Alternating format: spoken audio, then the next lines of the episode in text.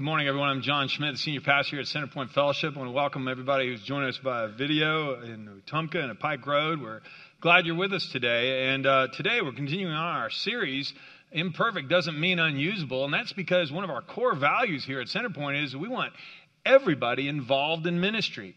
We can all be involved in ministry at some level ministry to our kids, ministry to our neighbors, ministry to our friends. But many times we don't believe it. And We think, well, I don't know enough. I haven't had enough uh, time being a Christian. I don't have all the answers. I'm not smart enough. Can anybody relate to what I'm talking about? Okay, well, if you can, I got good news for you today. God wants to use every single one of us. And the more imperfect we are, the more He gets to show off about how perfect He is. So no, don't ever let your imperfections disqualify you from ministry. In God's eyes, that makes us perfect. And today, you're going to be greatly encouraged, I think, as you hear about the life of the Apostle Paul, the guy who wrote most of the New Testament. Sometimes we think the people who did, who, through whom God did great things, we think that they were all perfect. And nothing could be farther from the truth when it comes to the life of Paul. Let me have a word of prayer for us, and we'll jump right in. Lord, I want to thank you for the opportunity to be here today. I want to thank you that we get a chance to brag on you. And Lord, I just pray that today you'll speak and move me out of the way and you remind us how much you love to use imperfect people. In the name of Christ, I pray. Amen. Hey, if you need a pen to fill in the blanks, you didn't get one, just raise your hand. One of the ushers would be glad to bring one to you. And this is worth taking some notes on. Before he became known as the Apostle Paul, Saul of Tarsus was a self righteous, legalistic, religious terrorist. Yeah, you heard me right. Paul, the greatest missionary ever. I mean, blew away Billy Graham, okay? This guy was a religious terrorist, and he was terribly self righteous. Uh, Paul was uh, explaining, uh, after he became a Christian, he explained how he used to think in Philippians 3. I was circumcised when I was eight days old. I'm a pure blooded citizen of Israel, a member of the tribe of Benjamin, a real Hebrew, if there ever was one. I was a member of the Pharisees who demand the strictest obedience to the Jewish law. I was so zealous that I harshly persecuted the church. As for righteousness, I obeyed the law without fault. The law is the Old Testament commands. Pharisees memorized it, they obeyed it, and they wanted to make sure everybody knew that they were the best at keeping the rules when it came to faith in God. The Jews were God's chosen people, and the Pharisees were the chosen of the chosen. And Paul says, I did everything to the nth degree, a Pharisee of the Pharisees. And as a result, when Christianity uh, began, when the disciples started telling people about how to have a right relationship with God through Jesus, well, that just made him angry. When they looked at Christianity as a cult that was leading people astray, they were telling people you can be saved by grace. You didn't have to do all this stuff, you didn't have to keep up with them. And they were proud of how they were keeping the rules of uh, God's rules of behavior better than anybody else. And here was here were these guys coming in saying, Hey, we're sinners that need to be saved by grace. And Paul wanted none of it. Acts 22 20. I was in complete agreement with your witness, Steve, when your witness Stephen was killed. I stood by and kept the coats they took off when they stoned him. Stephen was the first martyr of Christianity. And there were a bunch of other Pharisees, like Paul, who couldn't stand what Stephen was doing when he was preaching about Christ. And so they stoned him to death for heresy. Paul took their coats off. That's so they could take their coats off and they could get more spin on the rock when they were throwing it at him so they could kill him faster. Paul was the one who held their coats, applauding them. Acts 8. Saul was going everywhere to destroy the church. He went from house to house, dragging out both men and women to throw them into prison. This is the guy who wrote Ephesians, who wrote 1 Timothy, who wrote Philippians. And we quote him all the time. This is that guy. And if you can think of anybody who'd be least who'd be less likely to be a great missionary, I'm thinking it's this guy. But I want you to notice what happened to him. Jesus humbled Saul and showed him the errors of his ways. He humbled him. Here's how it happened. Saul was uttering threats with every breath and was eager to kill the Lord's followers, so he went to the high priest. He requested letters addressed to the synagogues in Damascus. I mean, he was in Jerusalem, Israel, was going up to Damascus, Syria, um, asking for cooperation to arrest any of the followers of the way he found there. He wasn't just persecuting the Christians, the people who become Christians in Jerusalem. If some of them gone to Damascus, he wanted to take a field trip, go bring them back. He wanted to bring them, both men and women, back to Jerusalem in chains. And as he was approaching Damascus on this mission, a light from heaven suddenly shone down around him. He fell to the ground and he heard a voice saying to him, Saul, Saul, why are you persecuting me? Who are you, Lord? Saul asked. And the voice replied, I'm Jesus, the one you're persecuting. Now get up and go into the city, and you'll be told what you must do. Well, the men with Saul stood speechless, for they heard the sound of someone's voice, but they saw no one. And Saul picked himself up off the ground, but when he opened his eyes, he was blind. So his companions led him by the hand into Damascus, and he remained there blind for three days and didn't eat or drink. I mean, you talk about a conversion experience. This guy was so self righteous. If there was anybody who was keeping the rules, anybody who was earning God's favor, it was him, and he was earning it. And then one day, Jesus appears to him in a vision, and he realizes through blindness just how blind he's been. All the people traveling with him, he wasn't going to arrest anybody. They had to lead him by the hand. And you're about to see in a little bit the rest of the story, but I want to stop for a second and remind us that we must humble ourselves or God will humble us. My goodness, this is so true. I mean, the idea that when we come to Christ, that Jesus is lucky to have us in the kingdom. Lord, I know this is your lucky day. John Schmidt became a Christian. Yeah, we're good. Okay? you misunderstand it. And so often this happens to us, we can become prideful about what great believers we are. Mm. The greatest among you must be a servant. When Jesus was explaining to his disciples how they should act, he said, The greatest among you must be a servant, but those who exalt themselves will be humbled, and those who humble themselves will be exalted. And in Matthew 23, Jesus is talking about the Pharisees. He's warning his disciples hey, listen to what they say, but don't do what they do. They're hypocrites. They like to make a big show of everything they do, they like to pretend that they're more righteous than everybody else. Don't listen to that. Pride goes before destruction, and haughtiness before a fall. Proverbs 16, 18 man, I remember when I got into ministry, boy, I used to think I knew all about it. Um, I remember that I used to have all kinds of ideas when I'd volunteer for ministry about what a pastor ought to be doing, and now I'm a pastor and I believe in prayer. Okay, that's the way it goes.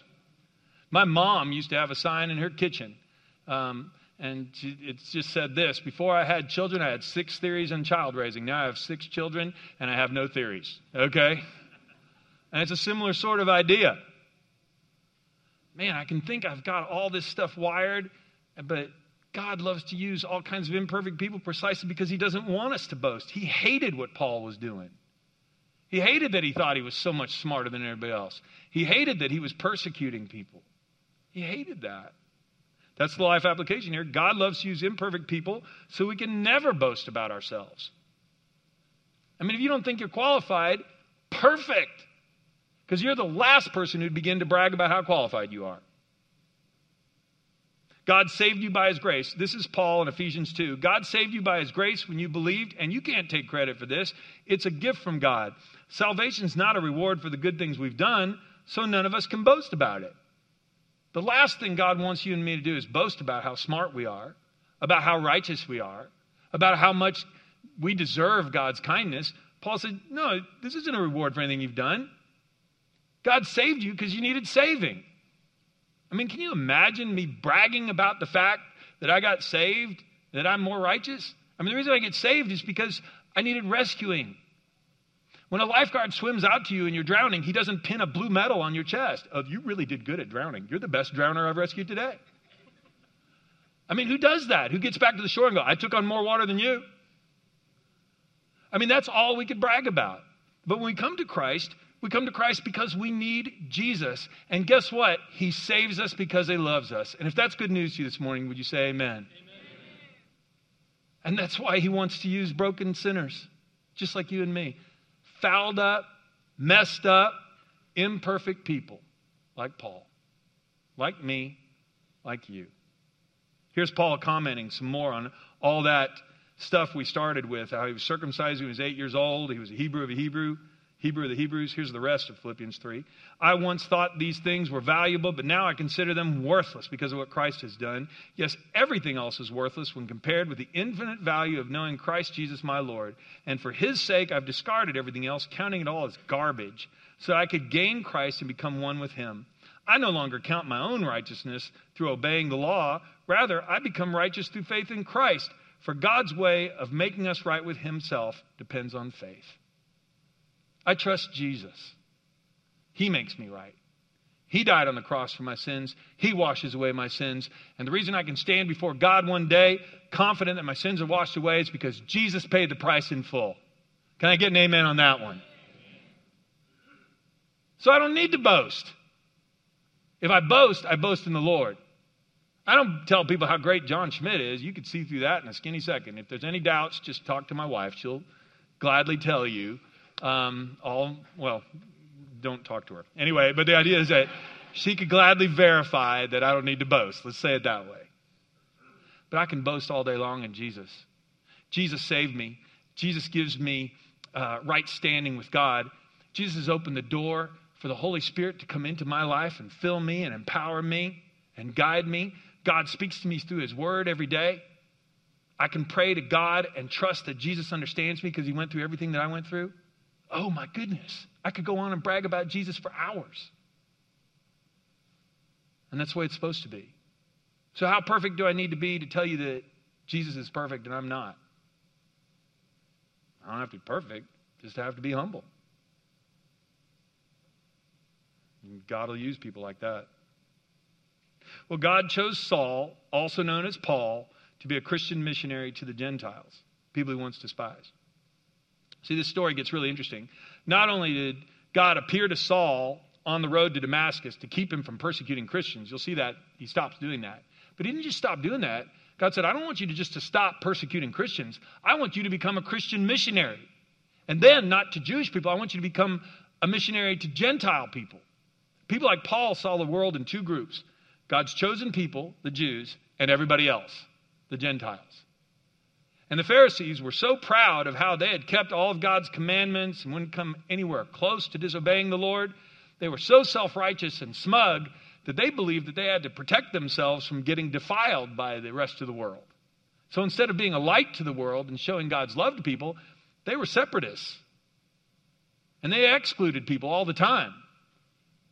And so God is now going to take this guy who described himself as a Pharisee of the Pharisees and say, I want you to be a missionary to all those people you that you couldn't stand. But the story is really interesting. If you've never heard this before, this is amazing. Back to the story where Paul got blinded, led by the hand to Damascus. Story continues, Acts 9:10. Now there was in there, there was a believer in Damascus named Ananias, and the Lord spoke to him in a vision, calling Ananias. Yes, Lord, he replied. And the Lord said, Go over to Straight Street to the house of Judas.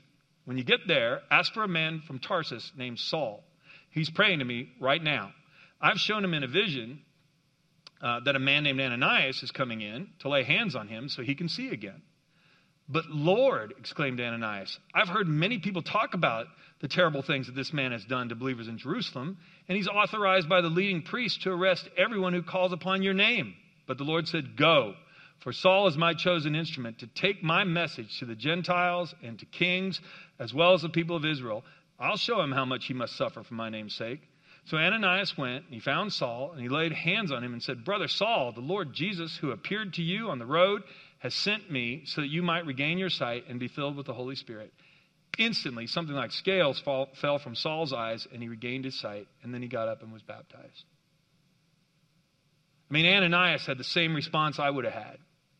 I mean, this is God appearing to him, telling him to go lay hands on a guy who is the head of the secret police who are coming to arrest Christians in Damascus. Ananias was a Christian. He goes, Lord, you got to be kidding me. I mean, in the margin, you can write these two words Not him. Not him. Lord, anybody but him. Ananias, go. I've chosen him. I mean, you got to let this sink in. Paul hadn't eaten anything, hadn't had anything to drink for three days. He saw Jesus on the road to Damascus. Jesus. And he knew it was Jesus.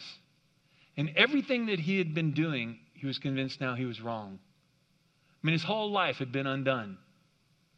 Some of you have conversion experiences just like that, where God appeared to you, a friend confronted you, you went through a tragedy in your life, and you realized, I'm going the wrong way. I need to go a completely different direction.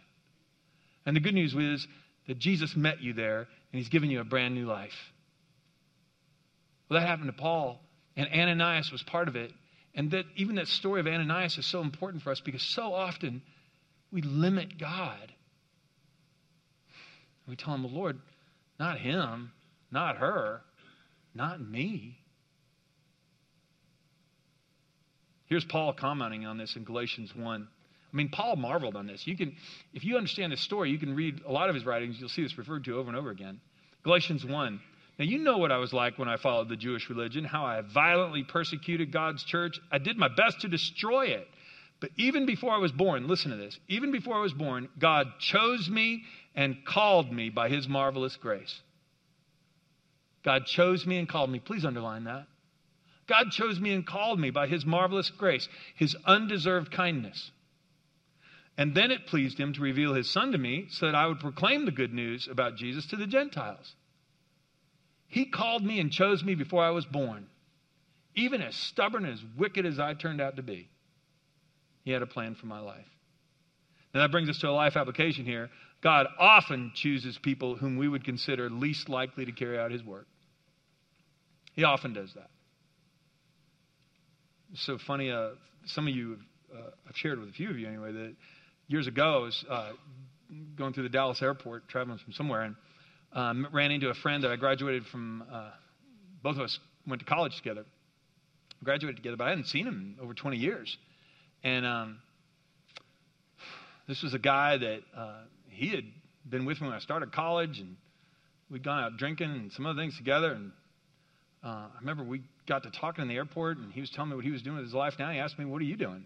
I said, Well, I'm in full time ministry. And he laughed so hard. He goes, No, seriously, what are you doing? And I go, I'm in full time ministry. I had to show him my card, okay, to get him believe it.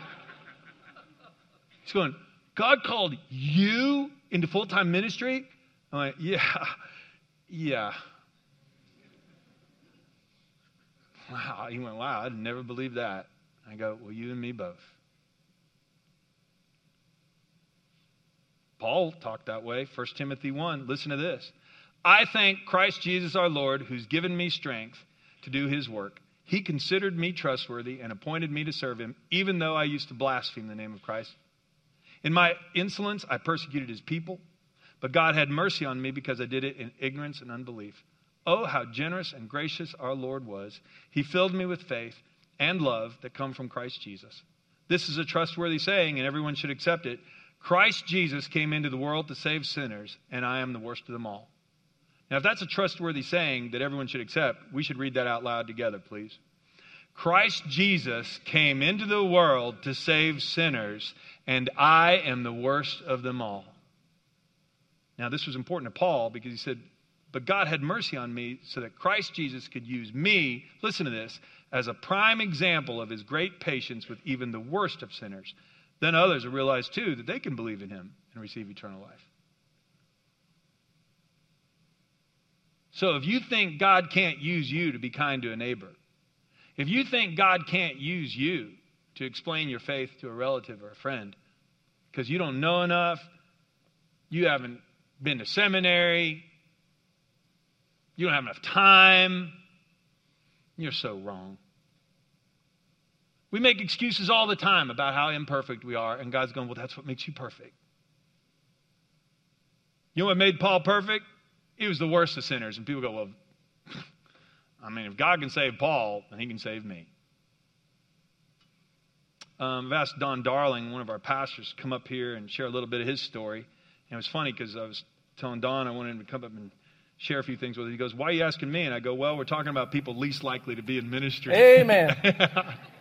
Thank you, Don. yeah. I felt the love. yeah, you did feel the love. Uh, Don was the one who helped us launch our Pike Road site.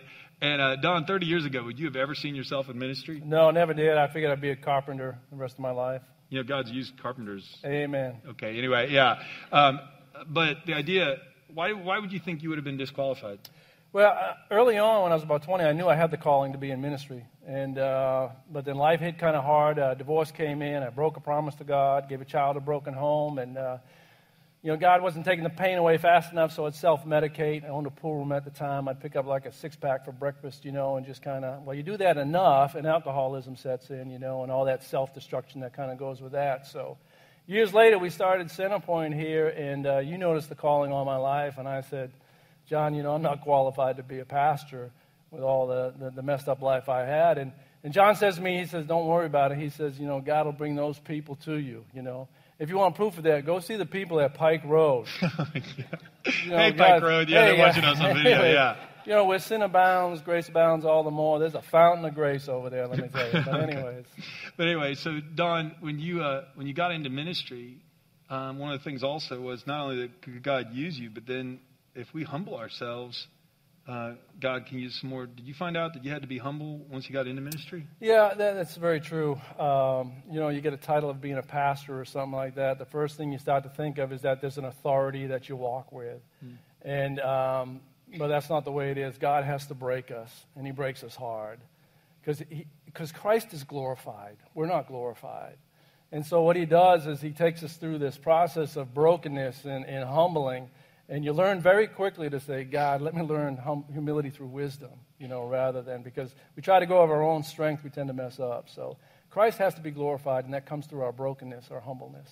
Yeah, and then he teaches you to start loving people that you wouldn't otherwise love, right? Yeah, he does. You know, there's, um, there's a, you know, after we turned Pike Road over to, to Matt Bostick, and I, I, have gone into Montgomery now to work to build more groups.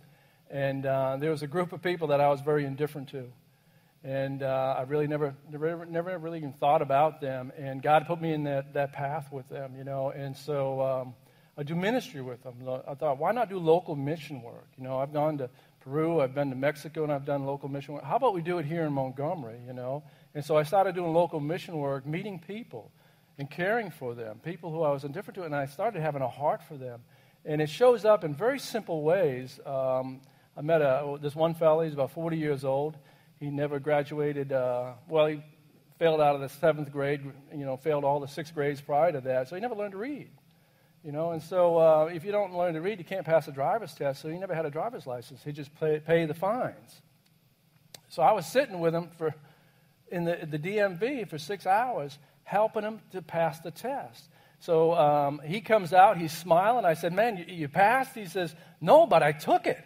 Yeah. he says, "This is awesome." He said, "I wanted to punch the computer, but I took it." You know, so and so we failed a couple more times. We are going to get it, though. I'll tell you what. But I say that to say that anybody can help anybody, and it's showing this love and this kindness in, in many different ways that people meet Christ.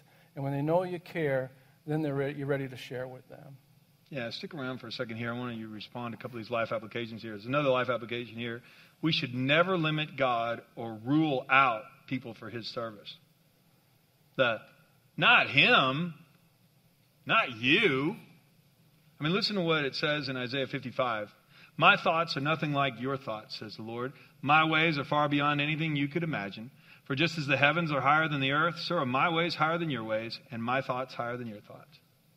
I mean, could it be possible that God might think that you are the perfect person to minister to a neighbor who's just moving in down the street? Could it be possible you are exactly the person who could pray with someone? I mean, isn't that what you find going on in your life? Absolutely, absolutely.